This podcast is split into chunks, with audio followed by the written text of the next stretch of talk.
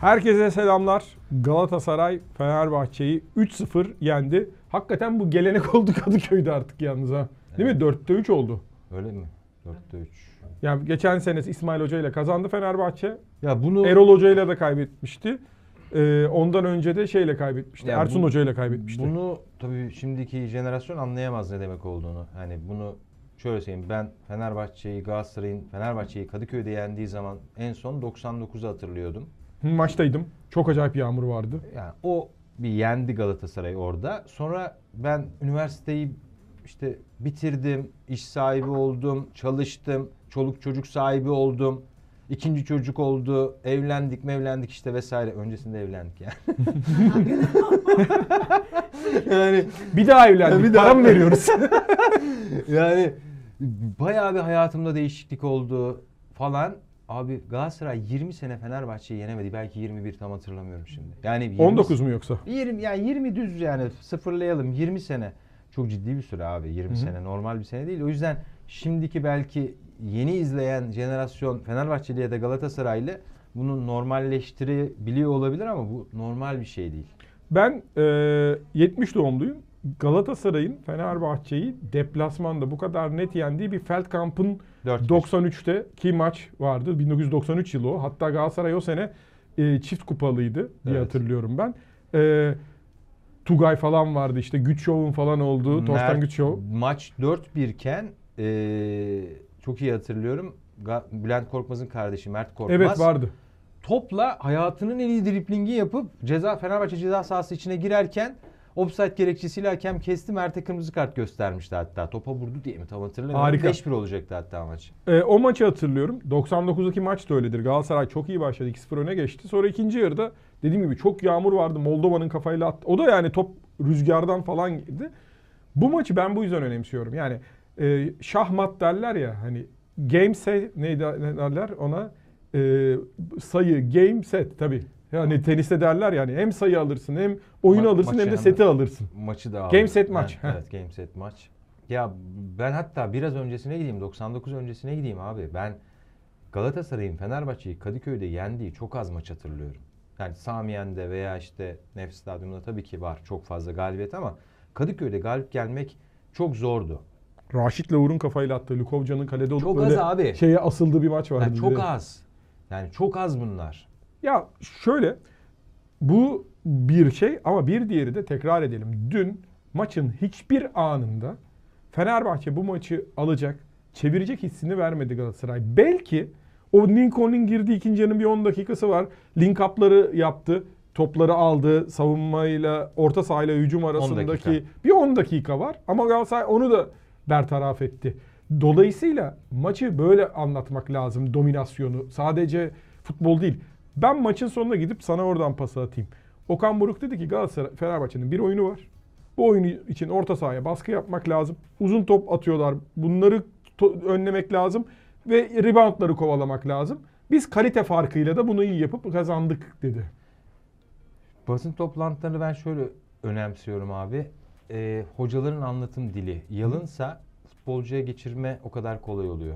Okan Hoca'nın bence dili ya iyi bir iletişim dili var bence. Yani Hı-hı. bize anlattığının aynısını oyuncuya anlattığını düşünüyorum. Yani bazı hoca tipi var. Çok heyecanlı Hı-hı. olabiliyor ve bir cümlede anlatabileceği şeyi 28 cümlede anlatıyor. Baba kes artık o toplantıyı. Basın toplantısı Okan Buruk'a da dikkat ediyorum. Ana fikri anlatıp detayları dinlemesen de olur. Ya ben mesela ana fikri alıyorum Okan Buruk'tan. Çok güzel özet. Fenerbahçe'nin bir oyunu var. İşte aslında kilit nokta bu. Başından beri de bunu konuşuyorduk zaten. Yani burada tebrik ediyorum seni bu arada. Hani ben tabii çok program yapıyoruz sürekli. Sen daha keza ama çok maç izlediğini bildiğim nadir adamlardansın. Eyvallah. Şunu söyleyelim. Trabzonspor maçıyla hatta Karagümrük maçıdır onun milatı. Fenerbahçe'nin o savunmasının bekle stoperlerin arasında atılan toplar, hızlı toplar aynı zamanda da ama bence en önemlisi dünden beri dikkat ediyorum. Herkes diyor ki Fenerbahçe iki kişiyle oynadığı için orta sahada eksik kalıyor. Fenerbahçe oyununu doğru oynadığında bu üçlü buraya geliyordu. Bu ikiliyi beşliyordu aslında. Ön alanda bu üçlü dediğin abi stoperler mi? Üç stoperden bahsediyorum. Bu iki bek pozisyonundaki Ferdi ile Osayi'de İçeri giriyorlardı. Oraya virgül koyalım abi. Barış Alper Yılmaz diye bir oyuncu vardı. 3 stoperi dövdü. Hı-hı. Yok şunu demek istiyorum. Fenerbahçe işte çıkaramayınca o stoperleri o zaman bölünüyor orası. Barış Alper Yılmaz ya ben hayatının maçının bu maç olduğunu düşünüyorum. Belki eleştirilebilir oyuncu. Yani çok gol kaçırıyor vesaire gibi ama ya ben maç notlarıma bakıyorum Barış Alper Yılmaz'la. Zalai'yi ekarte etmeyi başardı. Tabii biraz yumuşatıyorum şu an. Evet ikinci yarının başındaki pozisyonu. Gustavo Henrique'nin sarı kart aldı. Abi, orada çok zekice şey yapmıyor mu? Yaslanıyor Gustavo Henrique'ye ki Gustavo Henrique de kaçamıyor ondan. Ya. Çünkü dönebileceğini biliyor. Serdar Aziz'i aynı şekilde bertaraf etti. Hani bunları yumuşatarak söylüyorum. Yani. Ya anlıyorlar canım. Şimdi burada bir santfor 3 stoperle nasıl başa çıkabilir abi? Hani hangi kuvvet bunu yaptırabilir bir adama? Ve alana baskıyı çok iyi yapınca stoperler kendi ceza sahasına gitmek zorunda kaldı. Arao'yu da oraya yaklaştırıyorsun abi. Crespo tek başına belli bir yerden sonra bir şeyler ve 2 tane 3 tane faul aldı bu adam. Hani artık buna imkan tanımayacak bir hoca vardı. Fenerbahçe'nin oyunu almasına imkan tanımadı bence Jesus. İşte buradaki soru şu. Biz maçın böyle olacağını 3 aşağı 5 yukarı biliyorduk. Geçen programı izlerlerse zehir panzehir dediğimiz buydu. Fenerbahçe'nin bu oyununa Galatasaray bunları yapacak dedik. Hı-hı. Ben ters soruyu sana sorayım. Sence Jesus neyi hesaplayamıyor ya da neyi? Mesela virgül koyup şöyle söyleyeyim. Ligin başında demişti ya ben bu ligi hafife almışım mealen. Sonrasında Fenerbahçe'nin bir çıkışı vardı. Acaba derbileri mi hafife aldı diyeceğim.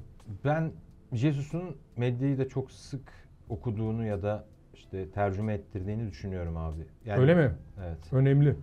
Yani çünkü bu rehaveti Fenerbahçe'ye biraz Fenerbahçe medyası aşıladı açıkçası. Yani Fenerbahçe medyası diye tabir edeceğimiz bir yer varsa eğer. Çünkü var. Sadece Fenerbahçe konuşan, evet. Fenerbahçe'nin lehine konuşmaya çalışanlar var. Evet. Ya bu Fenerbahçe'ye çok büyük zarar verecek diye hep burada anlattık. Çünkü Fenerbahçe'nin o defoları o kadar çok bariz görünen bir defoydu ki aslında ve basın toplantılarında ben Fenerbahçe basın toplantısına bir kere girdim.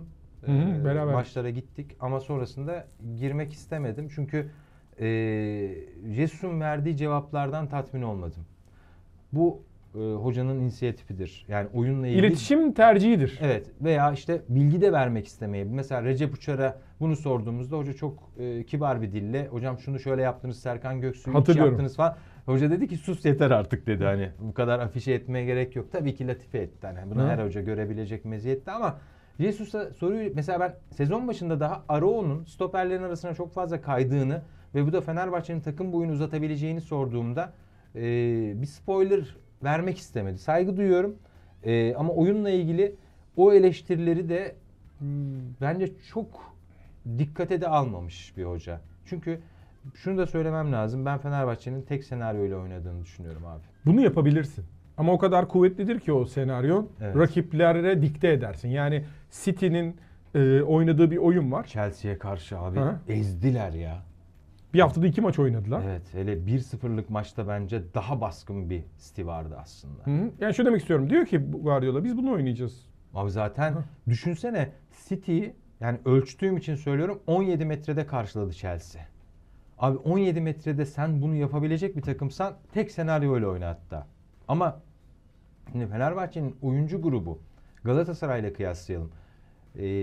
Sağ tarafta Raşitsa gibi içe devrilen bir oyuncu ve çizgide de gidebilen bir oyuncu. Hı hı. Kerem hakeza içe devrilip çizgiye de inebilen bir oyuncu. Fenerbahçe'nin sol kanadında Lincoln, Fenerbahçe'nin sağ kanadında İrfan Can. İrfan Can'la ayrı bir model oynamanız mümkün değil zaten. Sürekli içe devrilecek. Ve rakip savunma olsan abi sürekli içeriği kapatmak ihtiyacı. Galatasaray zaten 2 kişiyle kapattı dikkat edersen hatta daha da önlem alıp. Yani biri içi kapattı, biri çizgiyi kapattı. Dubois için şey dedi ya, Ferdi de zaten ters ayaklı, o da ters ayaklı birbirlerini paralize ederler diye düşündüm dedi. Ya, ama bu senaryoda belki sürekli burada dile getirdik. Fenerbahçe çok iyi giderken bu çözülebilir bir oyun. Hatta Hikmet Hoca'ya bu soruyu sorduğumda burada bir Hikmet Hoca ile bir tahtada Fenerbahçe anlatmaya çalıştık. Çok aynı fikirde olmadığımı söylemiştim Hikmet Hoca'ya. Hikmet Hoca o konuda biraz daha Jesusvari konuşmuştu mesela. Ben çok katılmadığımı söyledim Hikmet Hoca'ya. Şimdi şöyle tekrar edelim. Ben bu oyunu şunu kabul ederim bak. Fenerbahçe Ümraniye ve Giresun'u yenseydi şu an hala liderdi bu arada. 40 puanı vardı.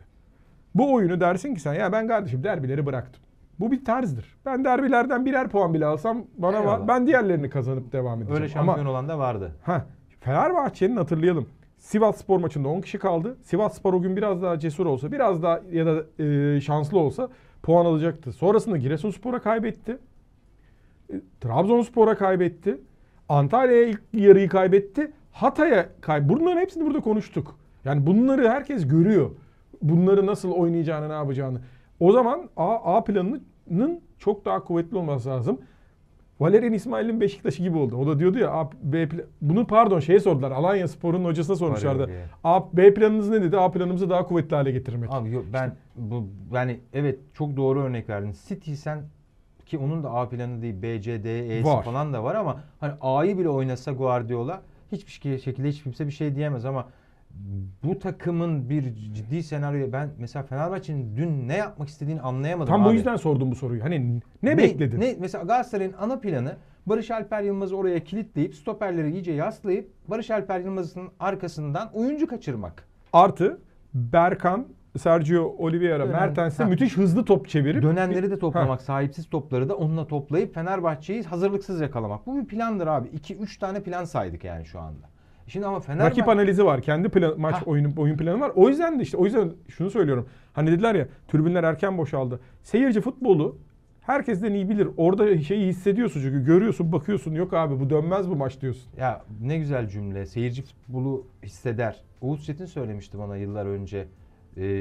Siz yani ne yaptınız abi siz dedim. 103 golü nasıl atabildiniz diye. Çünkü hatırla sezon başında Fenerbahçe gol rekoru kıracak. Baksana şu istatistiğe diye bir şey yayınlandı. Ya gol rekorunu kırma abi, şampiyon ol bana. Şimdi Oğuz Çetin'e şunu sorduğumda abi ne yapıyordunuz siz orada dedim. Serdar dedi seyirciyi çok böyle önemsemeyenler var dedi. Seyircinin böyle bir uğultusu vardır bazen. Atsana diye bağırır herkes. O anda o pası atabiliyor mu oyuncu dedi. Güzel. Biz dedi ben dedi Oğuz Çetin olarak dedi seyirciyi asla adi derken a'da kalıyordu dedi. Yani bunu demeye getirdi. Yani zaten düşünmediğini düşünüyordu. Evet. Rıdvan Dilmen şöyle diyeyim. Bazı oyuncu Rıdvan Dilmen 2 kere offside'den çıkardı dedi. Ama top benim ayağım. Bravo. Bu da çok güzel değil. Top benim yani o kadar bunu açalım birazcık böyle kuru bir yavan anlatım olmasın. Yani Rıdvan birinin ayağına top geliyor. Rıdvan Dilmen koşu yapıyor. Adam atmıyor. Rıdvan Dilmen tekrar offside'den kendini arkaya atıyor. Bir daha atmıyor. Bir daha geliyor. Ama top Oğuz Çetin'e geldiğinde Rıdvan Dilmen hareketlendiğinde aynı anda senkronizasyon, o senkronu çok sağlayabilen oyuncu. Jason Kidd için şey derlerdi guard NBA'deki. Böyle fast break'te herkes koşuyor diyor ya. Sanki adamın elinde bir düğme var. Basıyor şeye. Ne derler? Durduruyor, bir bakıyor. Evet bu boş. Ben onu atayım. Oğuz Çetin falan da. Kevin De Bruyne de öyleydi mesela. Bak öyledir. Ne geldi aklıma. Bunu sabah bir arkadaşımla konuştuk. Galatasaraylı Deniz. Buradan selam olsun. Ya biz Mehmet Yozgatlı ile bir turnuvaya katıldık abi. Ve maçtan sonra bir böyle günah çıkartma mı diyelim ne? Maçtan sonra gidip abi kusura bakma bak sen çok iyi oynuyorsun ama biz sana çok ayak uyduramıyoruz. Bazen sen atıyorsun önümüze ama anlamıyoruz. Ya, tabii ki o kadar olacak. Ben profesyonel oynadım arkadaşlar. Siz yani bu işi yapmadığınız için çok doğal. O yüzden hani kendini böyle abi yani sakın bizi şey yapma falan böyle moda. Ya Galatasaraylı oyuncuların da biraz Barış Alper Yılmaz, Kerem, Yusuf Demir gibi oyuncuların Icardi'ye karşı bu tavrı sergilemesi gerekiyor bence. Bravo. Ya attı abi bir adam 15 o pozisyondan 5 tane var zaten Galatasaray'ın o pası atamadılar. Abi 15 dakikada bir adam bir gol bir asist ya. Yani bana Mehmet Yozgatlı'nın yaşattığı zaman ben böyle oluyorum. Lan adama bak ya bazen şey öyle bir pas atıyor ki mesela. Abi ben hareketleniyorum ama adamın kafa burada. Beni nasıl gördün abi orada sen benim hareketlendiğimi? Senin çok güzel bir noktaya getirdin. Galatasaray'ın ikinci yarıda hücumu var sağ taraftan.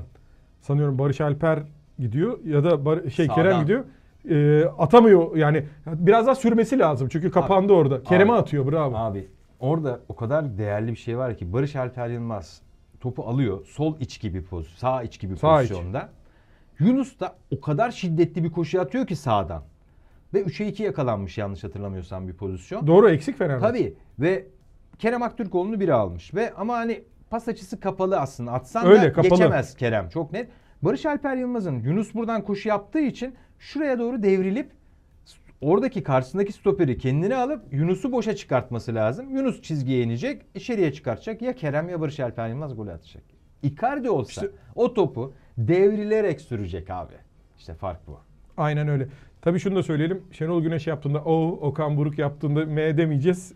Hakikaten Alper Yılmaz, Barış Alper Yılmaz, hani Burak Yılmaz diyorduk ama çıkartması, ondan bir Barış Alper Yılmaz'dan bir Burak Yılmaz'a doğru evrilmesi çok değerli. Çok. Peki yani öyle bir şey oldu ki Seferovic kaçıncı forvet oldu ben artık hatırlamıyorum. Yani herkes önüne geçmeye başladı. Evet. Şaka bir yana yani. Şaka değil abi, gerçek yani. Ha bu arada bu maçın stratejisiydi bu. Ben onu da söyleyeyim. Mesela içerideki Hatay maçında Icardi başlayacak. Öyle ama Icardi hani her futbol için Allah korusun Icardi yok. Kime başlıyorsun? Şu anda itibaren düşünmüyorsun. İçeride Gomez'e. Gomez de yoksa Barış Alper Yılmaz'a, en kötü senaryoda Seferovic'e. Bu bir gerçek. Dolayısıyla hani buna neden olan kişi de zaten Seferovic aslında. Çünkü sene başında Icardi 1, Seferovic 2 ve Gomez 3. Barış Alper Yılmaz yok. Yani şık, öyle bir şık yok. Kanatlarda da yok. Yok. Kerem'le Yunus önünde. Tabii, öyle bir şık yok abi. Bir de Berkan tabii ki. O da hakikaten o formayı aldı. Yani ve sırıtmıyor oynadığı oyunda. Aksine verdiği bir pas var ikinci yarıda. Evet evet. Yani sola mı atmıştı tam hatırlamıyorum şimdi. Çok güzel bir zamanlamalı pası var.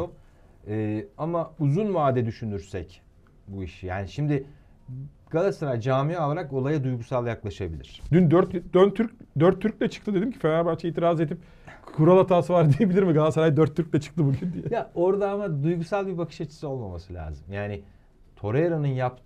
Şimdi Berkan, yok ondan bahsetmiyorum ha, tabii ama 12. adam olması değerli. Çok değerli ama şuraya doğru gidiyor bazen iş sosyal medyayla beraber. Evet ya Berkan oynamalı. Yok ben ondan bahsetmiyorum. Ben diyorum seni ki 12. zaten adam yapmak çok değerlidir. Harika. Barış Alper Yılmaz 12. adamdır. Berkan 12. adamdır. Yani 12, 13 bunları ne kadar çoğaltabiliyorsan. Arsenal... Günümüzde futbol 16 kişiyle oynanıyor. Evet zaten. Yani bugün ben Arsenal'a çok benzetiyorum Galatasaray'ı.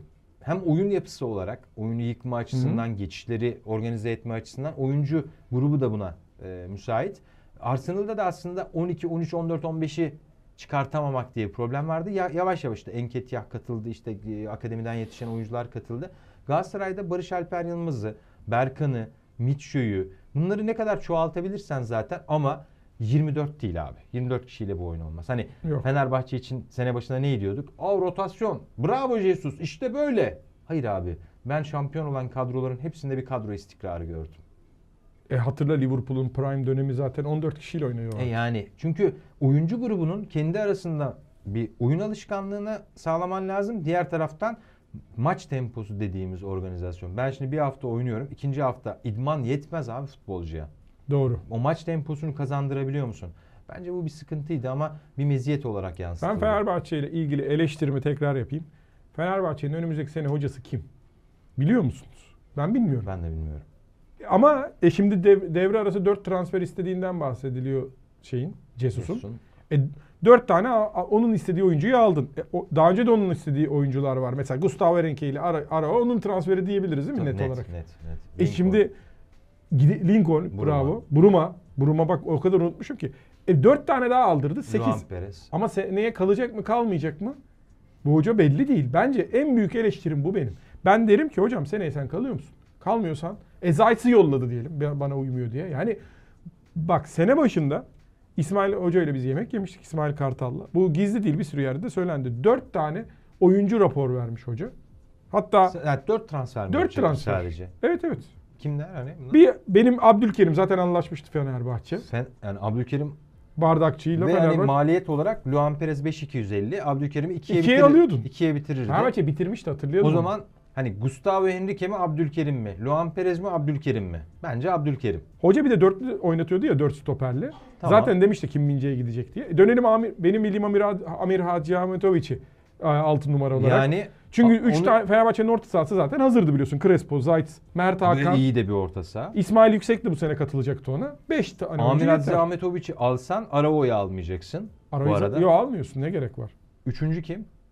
Başka? Var bir de forvet Vedat Muriç ya da Sörlot diye duymuştum ben. Pedro, Joshua King ve Batshuayi yerine de Sörlot gelse abi. Zaten Serdar Dursun var elinde.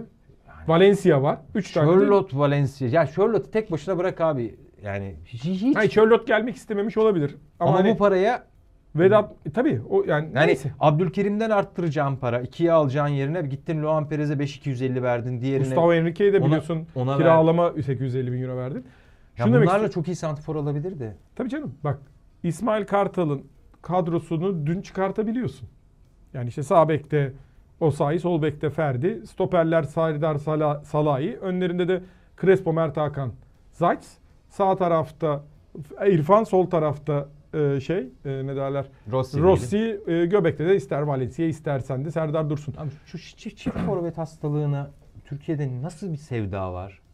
Yani 3-5-2, 4-4-2 ya ben de belki yani çift forvete karşı doğmuş bir adamım diye düşünüyorum. Ha oynarsın.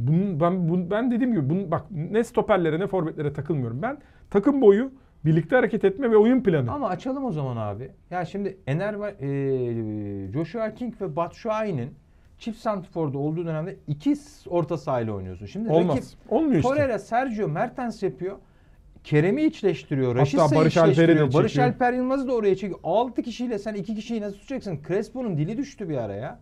Ki bunu Trabzonspor maçında da yaşadım. Yani Arao kick temaslı oyunda atılmasının sebebi buydu Crespo'nun Trabzonspor maçında. Ne yapsın ki? Adrenalin tavan olmuş oyuncu, artık bir zaman sonra ayak gitmediği zaman faul yapmaya başlarsın. %100 katılıyorum. O yüzden bak bugünkü başlangıç sorumuz oydu. Ne düşündü? Ne bekledin yani? Hiç bilmiyorum. Şunu da söyleyelim.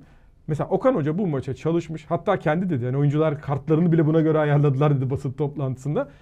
Şimdi bu tür şeyleri söylemeyi sevmem ama Galatasaray'a ben olsam İrfan Can 11 çıkartırım, Mert Hakan 11 çıkartırım. Bu biraz da tansiyonlu ve oyunu bilen adamlar. Ya Galatasaray'ı kaybedersek sıkıntı olur diyecek adamlarla. Yani bunları da düşüneceksin. Bunlar da detay. Hiçbir tepki vermedi ki Fenerbahçe oyuncusu. Yani %100 katılıyorum. İrfan Can'ın sahada olduğu anda tribünleri de bazen baba ne oluyor hadi bağırsanıza. Mert Hakan'ı falan artık kulübede sarı kart göstertme. Ya da Arda'yı at oyuna. Bak bunu şey için söylemiyorum. Arda severlik yapmak için söylemiyorum ama bazen de bir ters bir şey yap abi, yani.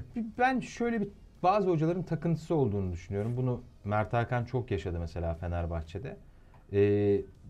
Oyunu böyle bir kalıp içerisine sokup o kalıbın dışına çıkamayan hocalar var. Katılıyorum. Şimdi futbolun ruhu olduğuna inanıyorsak eğer ki futbolun bir sahada bir ruhu var. Mert Hakan evet bazen bunu Erol Hoca da istemiyordu, onu biliyorum. Erol Hoca da ön alan baskısı gitme kardeşim. Evet yerini kaybetme, bravo. Ya ama bazen futbolcuyu yani bir ateşlemesi lazım. Çekemezsin yularından. Bazen gider o baskı sadece topu kapmak için değildir. Bazen tribünleri alevlendirmek içindir. Tribünler sustu abi. Bir Galatasaray geçen sene Osayi sağ bek, Mert Hakan sağ iç, ya. İrfan sağ orada sağ ön oynadığında müthiş bir sinerji yakalamışlardı. Hatırla. Müthiş bir sinerji yakalamışlardı. Oradaki setleri hatırlıyor musun abi? Tabii canım. Sol tarafta Rossi'yi boş bırakıyordun. Ya. Rossi ne kadar önde topla buluşursa o kadar faydalı olan bir adam. Bizi ilk defa dinleyen ne düşünüyordur biliyor musun bence şu anda? Diyelim ilk defa gol var mı açtı bu iki adamı seyrederken. Ya kardeşim bir mağlubiyette şuraya bak nereye döndünüz diyordur. Yani bir önceki programları izlesinler. Ben onu tavsiye ederim. Şunu izlesinler hatta ben demiştim ya Dünya Kupası arası sonrası. Dedim ki bak Galatasaray'ın 4 maçı şunlar. Fener'in 4 maçı şunlar. Galatasaray 4'te 4 yapıp 12 puan alır. Fener'de 6 puanda kalırsa hem Galatasaray'la Trabzon'a kaybedersin kaybeder. Galatasaray %51 şampiyon olur demiştik. Ve en kötü tarafı şu Fenerbahçe için en kötü senaryo Şubat ayı fikstürü inanılmaz zor abi. Yani 4 maç var. Mart'ta da Galatasaray'da Beşiktaş 7 maçın sadece sanıyorum ikisinde çıkıyor. Mart'ın 5'inde de Fenerbahçe Beşiktaş maçı var. O ara bir de şey var UEFA Avrupa Ligi de var. Galatasaray puan farkını 7 ila 10 arasında Mart ayının 5'inde biz Galatasaray'ın 7 ya da 10 puan ileride olduğunu konuşabiliriz. Katılır mısın? Hatay ve Antalya maçları kilit maçlar. 6 ile çıktığın an şey kırıyorsun. Psikolojik olarak kırıyorsun. Tabii. Yani Fenerbahçe açısından aslında sen bir programın başında özetledin. Ben daha da ötesine gideyim abi. Hani bahsettiğin Sivas maçı gibi işte Trabzon maçı bunlar da Fenerbahçe o izleri göstermişti bize Trabzon maçı herkese ama Karagümrük maçının ders çıkartılması. Tabii. Ankaragücü maçı 3-0 kazanılan. Bravo. Çok iyi onu hatırladım. Bak o ilk goller çok doğru zamanda ama geldi. Şimdi ben medyanın çok önemli olduğunu hepimiz biliyoruz ama daha fazla hissetmeye başladım. Çünkü Fenerbahçe ile ilgili sürekli bir övgü ve ben maalesef hep şuna düştüm. ya bir şey yanlış görüyorsun, bu kadar insan yanlış göremez deyip geceleri bir daha izledim Fenerbahçe maçlarını ve aynı şeyi gördüm. Ben övgüyü geçtim. Tekrar edeyim. Jesus dese ki ben 3 sene kalacağım Fenerbahçe'de. Sözleşmede imzaladık. Kalsın. Kalsın. O zaman derim ki tamam yapın bu dönüşümü. Bravo. Hocanın istediği takımı. Aynı fikirdeyim. Ama ya bir sene sonra gidip gitmeyeceği belli olmayan bir adamla olmaz. Bu maçla, bu konuyla ilgili son sorum şu olsun. Şimdi Galatasaray'da iç sahada oynadığı Antep maçı, Konya maçı, Ankaragücü maçı, İstanbulspor maçı, zorlandığı maçlar. Evet. Icardi'nin dönüşüyle bunlar da zorlanmaz mı yoksa yine zorlanır mı diyorsun? Abi yani ben Icardi ya çok burada abi ya. Vallahi burada. Yani az evvel bahsettiğim o Mehmet Yozgatlı örneği çok benzer bir şey. Yani biz böyle bir şey oynarken Mehmet Yozgatlı buralarda oynuyor. Galatasaraylı ya da Türkiye Ligi'ndeki oyuncu, forvet, santrfor nasıl tabir edersek. Ya abi bunlar burada. Yani sokakta 5 dakikalığına gelip işten çıkıp çocuklarla atın bakalım abinizin kıllı göğsüne modundaki abi 5 kişiyi çalımlayıp gol atıyor yani. Öyle bir etki bu. Şeydir ya, ben hep bunu söylerim. Dahi yaptığı işi basit gösterendir. Dangalak da bu çok basit ben de yaparım diyendir, tamam mı? Yani. Şimdi o kadar basit yapıyor ki o yaptığını ama o kadar basit değil o. Yani Galatasaray oyuncularının da ders alması lazım. Yani Icardi girdi 15 dakika ya Kerem Aktürkoğlu'na verdiği bir pas var. Hani tabii ki mübalağa ediyorum. Hani ben oynasam birisinin yerinde ben de gol atarım. Icardi'den de bıraktı. Veriyor. Başakşehir maçında Kerem'e battığı topuk pasıyla bıraktı. Şimdi oradan ama devam ediyor işte. Orada alınacak bir ders vardı. Kerem Aktürkoğlu maçtan sonra şunu dedi. Bir saniye sonra anladım onun o pası atabileceğini dedi. Senin Mehmet Yozgatlı muhabbeti olmuş işte. İşte yani onun düşündüğünü düşünebilmek zaten iyi. İşte, ama oynadıkça gelişirsin. Zekası olan gelişir. İşte zekası olan gelişir. Zekası olan gelişir, evet. Beşiktaş Kasımpaşa'yı yendi. Maçla ilgili çok konuşulacak bir şey yok ama Weghorst gidiyor. Abi çok ben üzülüyorum ya. Çünkü ben geldiğine de inanmamıştım. Hatırla yani. Biz burada dedik ya nasıl olur? Bana dediler ki Weghorst'u Beşiktaş aldı. Ya tabii canım. Beni de aldılar. Beraber geliyoruz dedim.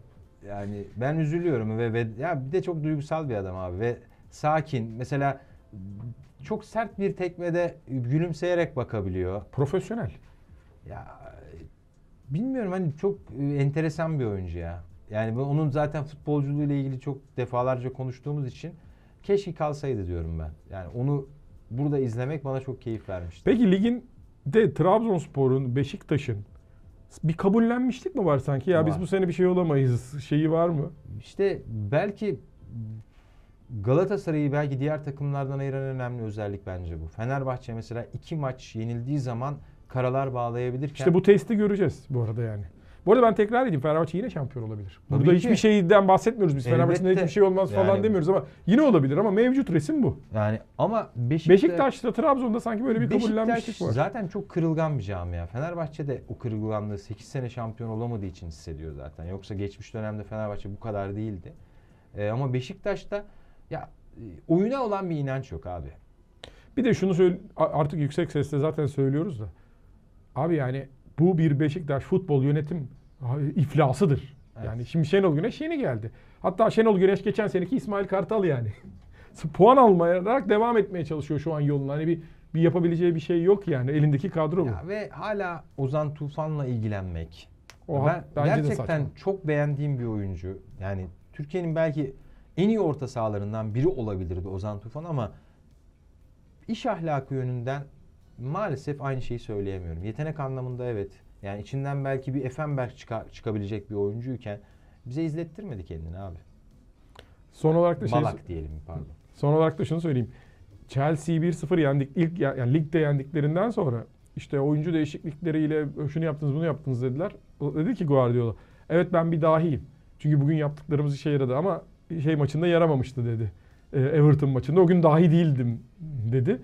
Futbol böyle bir şey biraz. Yani bir planın vardır. O planı değerlendirirsin. Bizim eleştirdiğimiz plansız olanlar.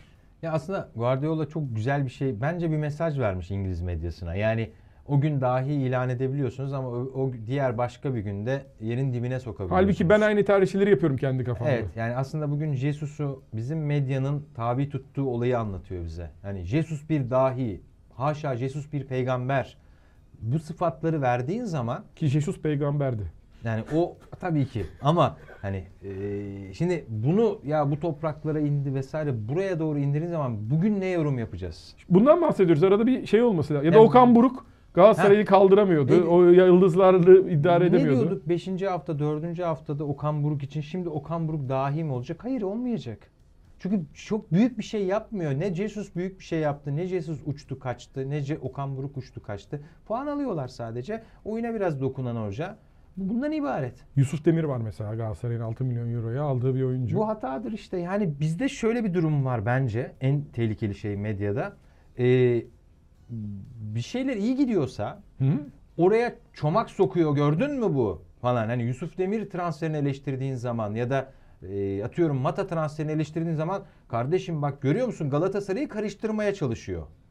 Ya da Jesus iyi gittiği zaman ya bunlar zaten Fenerbahçe düşmanı gibi bu algılara maruz kalmak aslında o camialara daha çok zarar veriyor. Sen Yusuf Demir'i eleştireceksin ki o yarın öbür gün aynı hataya düşmesin. Ya da Yusuf Demir biraz daha toparlansın. Ama bizde iyi gittiği zaman eleştiri kültürü olmamalı ama iş kötü gittiği zaman da iyi bir şey söyleyemiyorsun. Mesela Fenerbahçe ile ilgili bugün birisi kalkıp dese ki ya kardeşim yapmayın. Panik yapmayın, takım düzelecek. Mesela benim göremediğim bir oyunla ilgili bir seti görse adam. Olmuş olabilir. Biz futbol yani şey değil, uleması bir adamlar falan değiliz. Bir adam çıkıp dese ki ya Fenerbahçe bunu yapmaya çalıştı. Kardeşim eyvah eyvah o adamın haline. Recep Uçar hocam yine kazandı Ümraniye'yle. Gerçi kazanıyorlar hala 14 puan. Yani yiyor kilo almayan tiplere benziyor. Beşiktaş maçında 9 kişiyken 7 golü Kasımpaşa. O da çok konuşuldu. Ya, bu pozisyon özelinde söylemiyorum ama dün de maçta Galatasaray'da Barış Alper Yılmaz mı yattı? Birisi yattı. Evet. Ya, yatmayın abi. Yani çünkü 15 saniye sonra bir bakıyor şöyle futbolcu tam yatıyor. Bir bu aman bizim kaleye gidiyorlar. Ben orada şey yorumu doğru ama. Şey yorumu doğru orada. Eğer kafaya bir şey yoksa, kafa darbesi oynat. Abi yani bu artık foul vermediysen futbolda oynat. Biraz yorgunluk sebebi olmaya başladı yerde başladı demeyeyim, hep böyle oluyor. Yani yorulan dur abi biraz nefesleneyim falan modunda sağlık görevlileri geliyor. Fıs çok güzel bir fıs o bu arada. Acayip donduruyor. Erman Torol diyordu değil mi? Yani abi ben de biliyorum yani en son bir kemiğe bir daha. Ha gerçekten diyorsun. Gerçekten sen. De ben onun bu kadar iyi olduğunu acayip uyuşturuyor. Yani darbe ise söz kafaya konusu. Kafaya sıksak? Uyuşturuyor abi. O zaman düşünemeyebilirsin. Öyle bir dönmeye de falan başlayabilirsin sahada.